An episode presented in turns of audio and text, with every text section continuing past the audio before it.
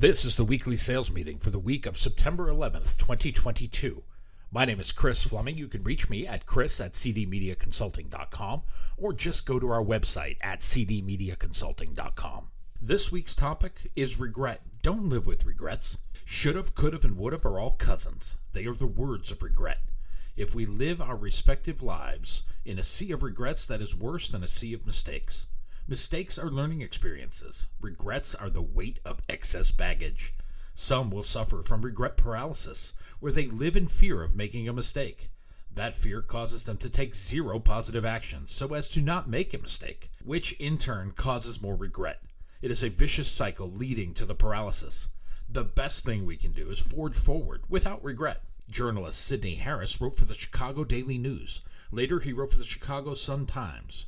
He authored 11 books. He had his syndicated newspaper column published in over 200 papers in the United States and Canada. He died in 1986. But not before writing this gem about regret. He wrote, Regret for the things we did can be tempered by time. It is regret for the things we did not do that is inconsolable. And he was right. When it's all said and done, why live with the idea that we could have lived more, done more, experienced more than we have? Notice I did not say work more. Working is only that work. Work should not be your life. Your life should be filled with experiences you desire.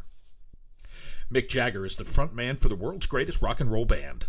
The Rolling Stones lead singer should not be mistaken for a rocket scientist or a brain surgeon, but what a showman, still. At his age, he's still worth the price of admission. What is Mick's take on the subject? The past is a great place, and I don't want to erase it or to regret it but I don't want to be its prisoner either. We should desire new experiences. We should seek to discover new things. We should push forward if only to see what we're capable of, not what we can be restricted from doing.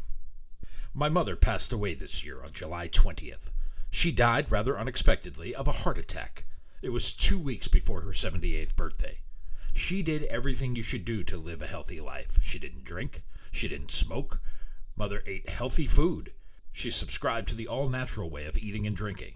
She took her vitamins and looked for healthy alternatives to everything, and she still died of a heart attack.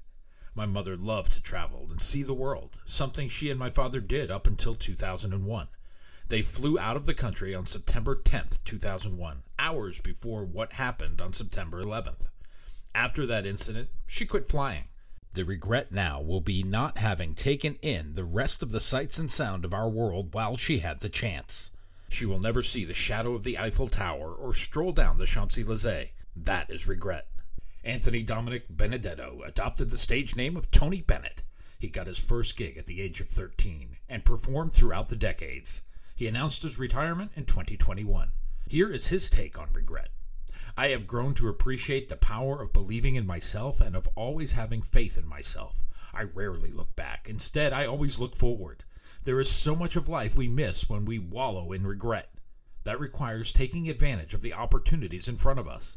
It is about not worrying what others' opinions will be. If they don't like it, so be it. You are the only person you need to be accountable to at some point. The world continues to spin on its axis, creating a new day every day. We can either embrace that opportunity of what is to come or look backwards. In looking back, we will only be worrying about what we didn't do yesterday. The choice is up to us. If we wait for all the stars to align before putting ourselves in motion, opportunity and ability may pass us by. Former Chrysler CEO Lee Iacocca was the poster child, poster adult really, of success in the 1980s. He said, I have always found that if I move with 75% or more of the facts, that I usually never regret it. It's the guys that wait to have everything perfect that drive you crazy. If you are waiting for it all to be perfect, that will lead to a life of missed opportunities and regret. I know people who doubt their own talents and their own ability. These are people who wallow in self pity as they rob the world of the ability to enjoy their talents. Many of them are artists, chefs, painters, sculptors, writers, musicians. They are tortured souls who believe they have nothing to give. Many of them are this way because one critic one time told them they weren't good enough. Most successful people failed at something before they became a success. Thomas Edison's teachers thought he was too stupid to learn anything. He got fired from his first two jobs for being non productive. He found 9,999 ways to not make a light bulb but he had one thing no one could rob from him. He possessed the tenacity and determination to finish his visions. He left nothing to regret, and he could reserve an extra finger for his critics. Don't spend your time and energy worrying about how the rest of the world will judge you. Don't get to the end of the road wishing you had learned to try that new skill or travel to that new place. We are all only guaranteed a certain amount of time, and we don't know when the game will end. It is not a specific timed event, but it is a finite resource. Make the most of the opportunities presented to you. Learn to cultivate your interests and feed your curiosity. Identify your talents and hone your skills. Then you can learn to move forward without regrets. I've released a new book on leadership. It's called You Can't Lead from the Back of the Room. You can find it now on Amazon.com. It's available for Kindle, in paperback, or hardcover. If you like what you hear, please think about ordering one or two.